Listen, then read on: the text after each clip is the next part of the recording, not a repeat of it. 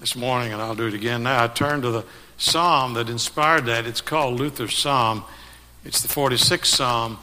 Here, this man who uh, there was a price on his head, he was under the threat of death because he believed that men were saved by faith and faith alone.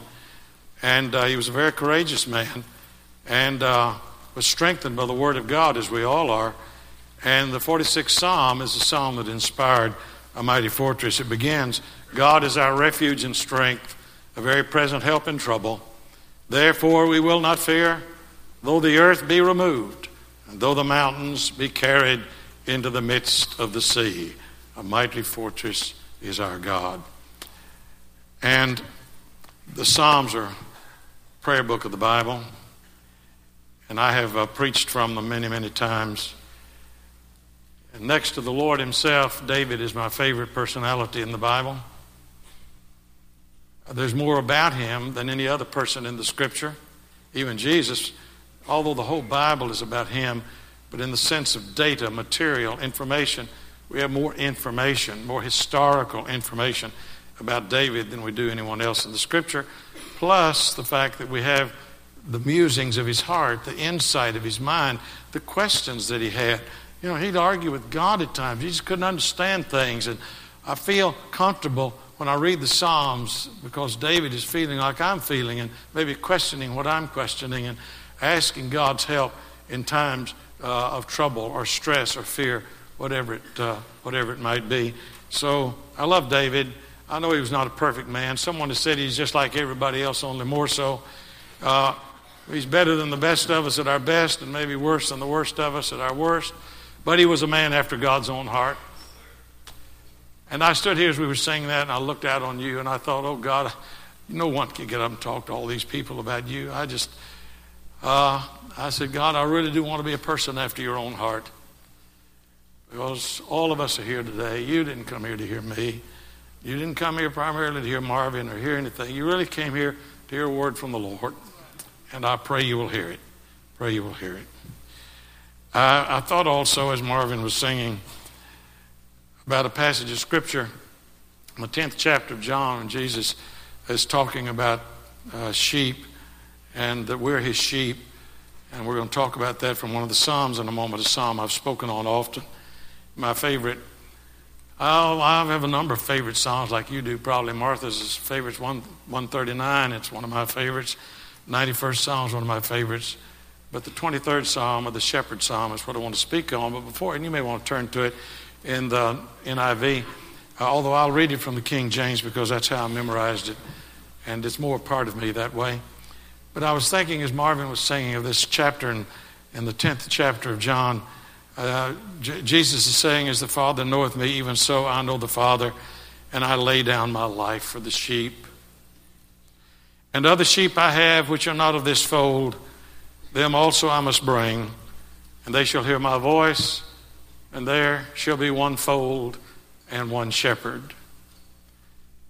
On my first visit to England in 1953, we went to Westminster Abbey, as I'm sure many of you have done. And as you enter the Abbey, there is the tomb of the unknown soldier. And then a little further down, near the front door of Westminster Abbey, uh, is the tomb of David Livingstone, who died in Africa fighting slavery proclaiming the gospel. His heart, as you know, was buried in Africa. His two servants, he wanted his heart buried in Africa, but his body brought back and placed in a place of honor at Westminster and Westminster Abbey. And on his grave are these words And other sheep I have which are not of this fold, them also I must bring, and they shall hear my voice, and there shall be one fold and one shepherd. And our guide told us a story that moved him deeply, and it moves me deeply to even think about it, though many years have passed. He said shortly after the war, uh, when the war had ended and World War II had ended, he was leading a group to Westminster Abbey, and he walked in with the group, and as he walked in, a large, uniformed black man in the Army of the United States, then not integrated, as you know, until later, but this black soldier walked in carrying a single rose in his hand, and he walked in and he knelt down at the grave of David Livingstone. Placed the rose, and walked out. Red and yellow, black and white, they're all precious in His sight. White sheep, black sheep, all sheep, precious in His sight. The psalm has been the greatest source of encouragement to me across all these years. I've quoted in times when I couldn't even feel like praying, but would quote the psalm. And you know it. The Lord is my shepherd, and I shall not want. He maketh me to lie down in green pastures. He leadeth me beside the still waters. He restoreth my soul. He leadeth me in paths of righteousness for his name's sake. Yea, though I walk through the valley of the shadow of death, I will fear no evil, for thou art with me. Thy rod and thy staff, they comfort me. Thou preparest a table before me in the presence of mine enemies. Thou anointest my head with oil, my cup runneth over. Surely goodness and mercy shall follow me all the days of my life, and I will dwell in the house of the Lord forever walk with me as we have done from time to time through the years. I don't know how many different books I've read on the 23rd Psalm, dozens, more than dozens. And the insights I have received, I have received from books I have read, people I have visited with, sermons that I have heard, visits I have made to Bible lands. And so I don't know where it all comes from. It all comes from God, and we give Him the glory for it all. But it starts, that'll love this psalm because it starts in such a positive way. Mine should not the proclamation of the gospel start in a positive way. He came to make a positive change in our lives and in our, in our world. He starts with the sound of a trumpet. Now, David, David, as you know, David took care of sheep when he was a boy, and he understood them. And with his vivid imagination and his creative, sensitive spirit, he was able to crawl into the mind of a sheep the thoughts of a sheep, the musings of a sheep. And in the 23rd Psalm, you don't have the shepherd speaking, you have the sheep talking. This is a little sheep. And we're all sheep, Jesus said. You're my sheep. And he crawls into our mind as David crawled into the mind of that little sheep and he wrote these words. And this little sheep is standing there and he's looking at his shepherd and he says, the Lord is my shepherd. What a sound. What a positive word. He didn't say, Oh Lord, be my shepherd, although that's permissible, and there's certain prayers that say that. It's a declaration, a proclamation. It starts with this positive assertion the Lord is my shepherd. The Lord. Listen to this the Lord, not a Lord. He's not one among many. We worship in no pantheon. He is the Lord. He is the God and Father of our Lord Jesus Christ. He is the God of Abraham and Isaac and of Jacob. He is the God of people. The Lord is the Lord, the one and only God. There are many roads to Jesus, but there's only one road to God, and Jesus is that road.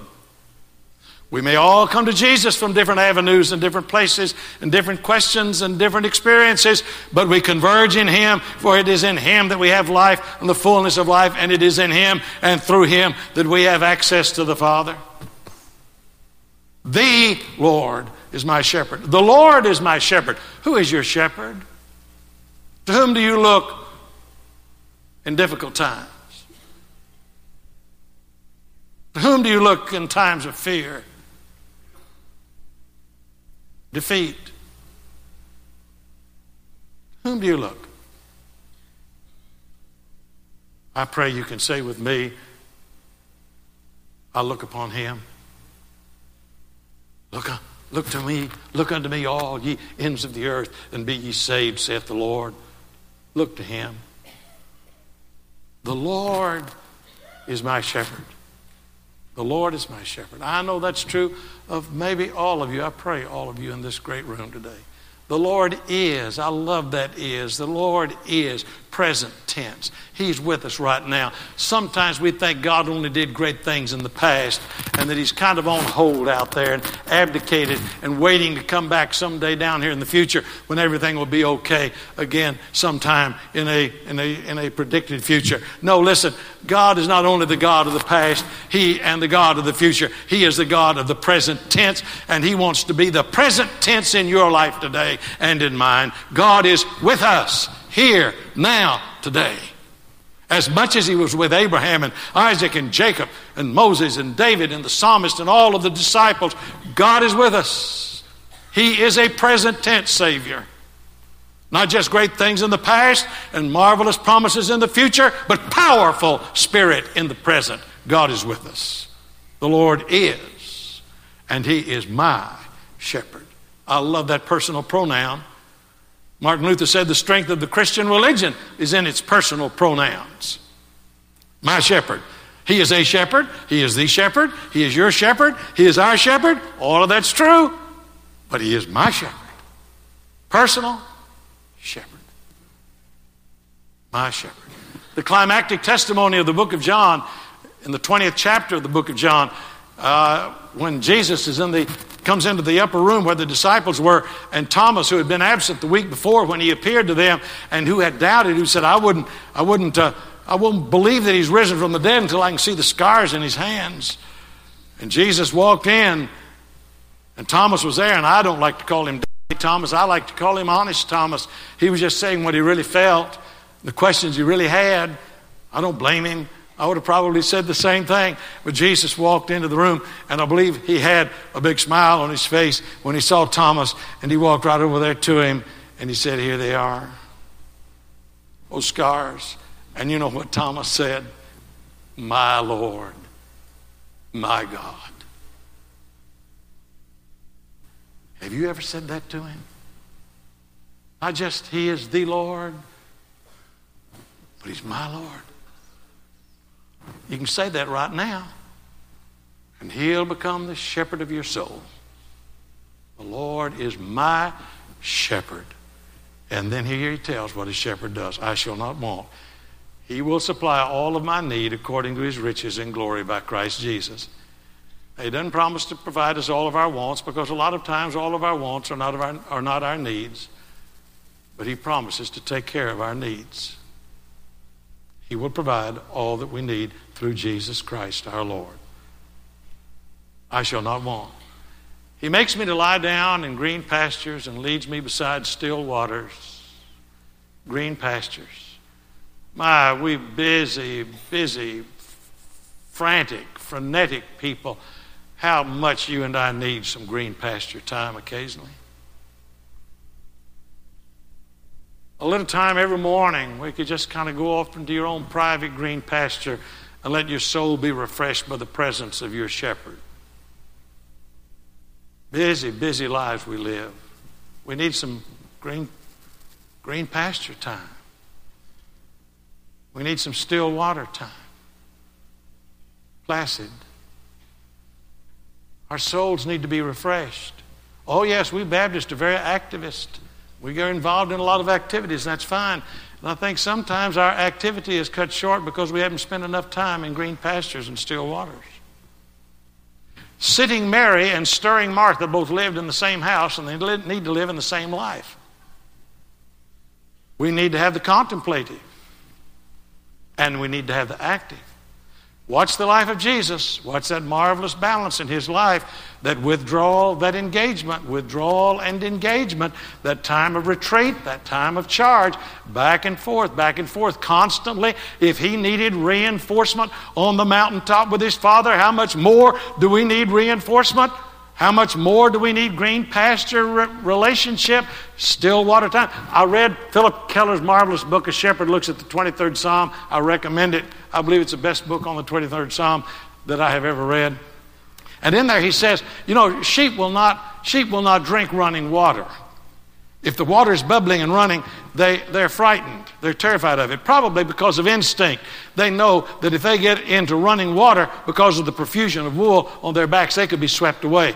And when it rains over there in that part of the world, sometimes the rain pours off of those, uh, those rocky hills and they pour down into what's called a wadi or a creek or a ravine. And sometimes the water can come rushing through there, and the sheep are afraid to even get close to it. They're terrified of it because they're afraid it will engulf them. So, you know what a shepherd does? A shepherd will go over there and pick up a of rocks, and there are a lot of rocks over there. So he'll pick up a bunch of rocks and he'll build a little dam there, and he'll kind of pocket off a little spot there, about oh three or four, or five feet, and with a little inlet over here where the water can come in, and those little sheep can look up at him, and they can look down, and they can see that their shepherd has provided some still water time, and they can come up and drink. Let him provide a little pool of still water in your life so you can refresh your soul. Your shepherd will do that. My shepherd will do that. Green pastures, still waters. He restoreth my soul. That literally means he brings me back from wandering. Because sheep have a tendency to wander. All of us have a tendency to wander. I mean, it's an old hymn. I think it's an old Methodist hymn. I don't know where it originated. Prone to wander, Lord, I feed it. Come, thou fount of every blessing. Prone to wander, Lord, I feel it. Prone to leave the God I love. You ever felt that? I'm not going to ask you to raise your hand, but have you ever felt that way? I felt that way. Sometimes the lure of the green pasture over there is very appealing. And maybe sometimes some of us have gone over there to find out that that what appeared to be green pastures was really astroturf. We found out that it was synthetic and that it was fake and it was false and it didn't feed our souls. And we need to stay in the company of the shepherd. And he wants to keep us in his company. And that's why he keeps restoring us because we have a tendency to wander. And he will restore our soul. He will renew our faith. And he'll do that in your life today. I don't care how far you may have wandered, he will restore you and bring us back from wandering. And there's, I don't know, I can't look into your own spiritual biography, but I doubt if there's a single person in this room or listening to these tapes around the world who hasn't been, in one degree or another, out there wandering away in some far country, maybe not as far as others, but you are here not because you brought yourself back, but because the shepherd found you and brought you back. I know not how deep were the waters crossed, nor how dark the night the Lord passed through. I only know that through those deep waters, and that dark night, the shepherd found his sheep. And we're here today because we've been found by the great shepherd of the flock. He leads me in good ways, leads me into paths of righteousness for his name's sake. My soul, I was thinking as John Park was standing up here talking about the 20 years he's been here, and thinking about the 40 years I've been here. My, how I thank God for these 40 years of fellowship here, walking together, working together, discussing together, discussing and debating together at times, but always wanting to follow the leadership of our great shepherd of the flock. I mean, he's, he's led us in good ways. And to God be the glory for everything that's happened and is happening. He leads us in good paths if we will let Him. Leads us into paths of righteousness, right paths, healthy paths, paths, happy paths for righteousness. Then we come to what happens in life, inevitably. We come to the valley. You can't have mountains without valleys. You can't get from the top of one mountain to another without going through a valley. And life has its valleys. We've all had them, some deeper than others, some more often than others. But I don't believe there's anyone that gets through life without some valley time. And I have, I have to bring up uh, a disagreement with some preachers I hear. I know they mean well, but they sometimes imply, and sometimes more than imply, that the reason you're having trouble, or the reason you're going through sorrow, or the reason you uh, have failed in your life in one way or another, or, or the reason for, for difficulties in your life is because you either don't have enough faith or because you have some horrible sin in your life. And I don't believe that. I believe a lot of people doing the best they can, following the Lord, also end up in the valleys.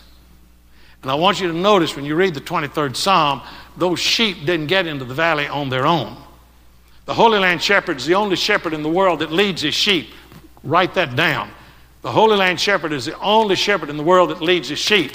That's why the only real Savior in the world is the Savior who leads his sheep, and that was Jesus who said, Follow me. He's not back behind us pushing us, He's out in front leading us, and He doesn't ask us to go anywhere He's not already been. And he led them into the valley of the shadow of death. Why did he do it? Because of the climactic changes necessary in the, in the Bible lands. Jerusalem, 2,400 feet above sea level. Jericho, 1,400 feet below sea level. 25 miles, precipitous plunge. And to get from the top when, like it snowed over there a few weeks ago, where were the sheep? They had to get those sheep down into those lower, to those lower lands where they could find some grass and graze. So they would go through periodically these valleys, these gorges, these wadis to get from the top when they could graze there in the spring and summer, or down in the valleys when they could graze there in the winter. So there was a, it's there. Valleys are there. We have to go through them. And the Lord leads us there. And listen to this Yea, though I walk through the valley of the shadow of death, I will fear no evil, for you are with me. I must underline a couple of words. Yea, though I walk through the valley, God is going to bring you through. God has promised to bring his people through. He will work all things together ultimately for good to those who love Him. And we're going to go through life and we're going to go through it as conquering kings because of our conquering King, Jesus Christ. He leads us through the valley of the shadow of death. He's going to take us through, and He's going to take us through, and we're going to go through some shadows. But there is no substance to a shadow. Is there? There is no substance to a shadow. And there can be no shadow until there's first a light. And the light that's guiding us is the light that's in front of us, and that's Jesus Christ, whom we follow. He's going to lead us through. And I love this word because you are with me. John Wesley said, The best of all is God is with us. God is with us. Yea, though I walk through the valley of the shadow of death, I will not be afraid, for you are with me. Have you noticed? I know you have. I've pointed out. You've pointed out. You've heard it a hundred times, but let me emphasize it again. I want to remind myself. Up until that point, the sheep has been talking about the shepherd, hasn't he? He's been describing the shepherd objectively. The Lord is my shepherd, I shall not want. He makes me to do this. He li- does this, green pastures, still waters. He restores my soul. He leads me in paths of righteousness. Look at, look, he's describing him biographically. He does this and he does this and he does this and he does that. But when he gets into the valley of the shadow, when he's frightened and uncertain and insecure in the valley of the shadow, what does he do? Does he talk about his shepherd? No, he talks to his shepherd. Yea, though I walk through the valley of the shadow of death, I will fear no evil, for you are, for thou art with me. Yes, you are with me. Not he is with me, you are with me. Your rod and your staff, they comfort me. You comfort me. You prepare a table before me in the presence of mine enemies. Now, I personally do not believe that we have moved into a dining room. I believe we're still out there in the fields with the sheep and the shepherd, and they're grazing now on one of those little hills called a mesa, which means tabletop. That's what it's saying right here. He prepares at the table before me in the presence of mine enemies. Those little tabletops offer wonderful places to graze sheep because the shepherd can get a better perspective of the potential enemies that are around them. So he will lead them up onto the top of this mesa, this tabletop. And he goes before his sheep. I pointed out a moment ago. He's leading them, and he's going along with the staff, and he's watching for any vipers, poisonous snakes that kill without provocation. Unlike a rattlesnake, they give him a warning, and he's watching for them. He also reaches down with the end of the staff, and he pulls out of the ground grass that is at certain seasons of the year poisonous. And if the sheep eat it at that time, it, they, can be, they can not only be sick, they can die. And so he goes and he kind of prepares the way in front of them with that staff and he clears the way and then he picks up that poisonous grass and he stacks it over here at the side. And so, what's the shepherd saying here? What, what's David saying here? He's done that. He's done that. He, you prepare a table before me in the presence of mine enemies. You've gone ahead of me and you've removed the poisonous grass. You've driven back the serpents. You prepared me. And as long as I stay in the grazing line of grace, I won't get over here into the poisonous grass. It's when I start wandering on my own, thinking I found a better way than His way, that I suddenly find myself sick in the spirit. We stay following Him. Thou preparest a table before me in the presence of mine enemies. In that great 91st Psalm, he says, A thousand may fall at your side and 10,000 at your right hand, but it will not come nigh thee. You stay in the grazing line, God will protect you and bring you through the valley of the shadow of death, all the way to the prepared tabletop and then to the banquet. Prepares the table before me in the presence of mine enemies. You anoint my head with oil. The shepherd does that every morning. Puts a little oil on the head of the sheep. Why does he do that? To protect them. The sun is very hot. The sun the rays are very damaging. So that oil protects them. Not only does the oil protect them, but the oil heals any niches and scratches they get while they're grazing. Now, if you know anything at all about the scripture, you know that oil is a symbol of the Holy Spirit. And look, when that shepherd anoints the head of his sheep, that's what he's doing, putting the oil on them, the oil seals them and heals them. That's exactly what the scripture says the Holy Spirit does. We are sealed by the Holy Spirit. That's the oil that God has placed upon our heads each day. And we are healed by Him. He heals our spirits, He heals our broken hearts. He anoints our head with oil every morning. He anoints my head with oil. My cup runneth over. I saw this in Cana of Galilee way back in the early 50s, going from Nazareth down to Tiberias. And Cana uh, was right next to, to uh, Nazareth, a little community where Jesus performed his first miracle. And it was getting toward evening, and the shepherd was bringing his sheep into the, into the sheepfold there. And they had a great big, uh, we were on the bus and stopped and took some pictures. Had a, had a great big tub there. I'd called it a tub, about that big around. That was big around as a wash tub. And it was full of water. And those sheep would nudge in there and they'd push each other out of the way. And they were all trying to get in there. And they were not getting in there just to get a drink of water, they were getting in there to push their face down into the water, to plunge their face all the way down to their eyes. They were doing what we do most of the time. We go to bed at night. What do we do? Wash our face with those little sheep. That's what we are, Jesus said. He, they, went, they refreshed themselves, then they went on in there, laid down, and they'd go to, they'd go to sleep. And I noticed something. When they plunged, all these sheep plunged their faces into that water. You know what happened to the water? It spilled over the cup the bowl. And you must remember the most precious item in all the world in Israel to this day is water. Wars are fought for a single well. And here is the shepherd willing to sacrifice the most precious item he has for the welfare of his sheep. What a God. For there is a fountain filled with blood drawn from Emmanuel's veins, and sinners plunged beneath that flood lose all their guilty stain. And on Calvary, the cup ran over. His blood fell onto the earth. God giving the best gift in all the universe for the welfare of each one of us. What a God. What a Redeemer. What a Savior. My cup runs over.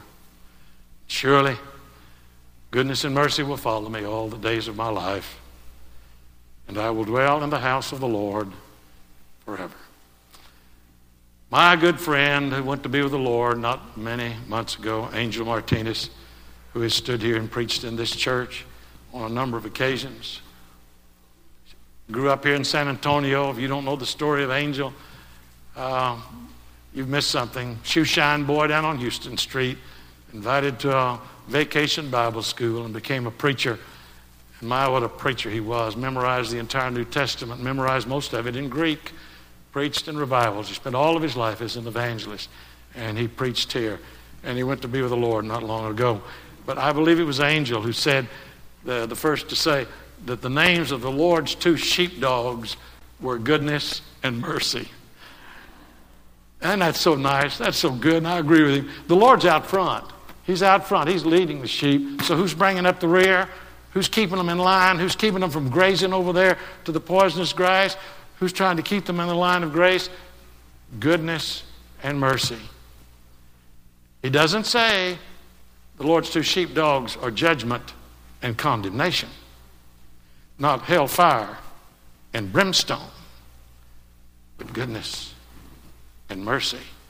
Paul put it succinctly it is the love of Christ that constrains us.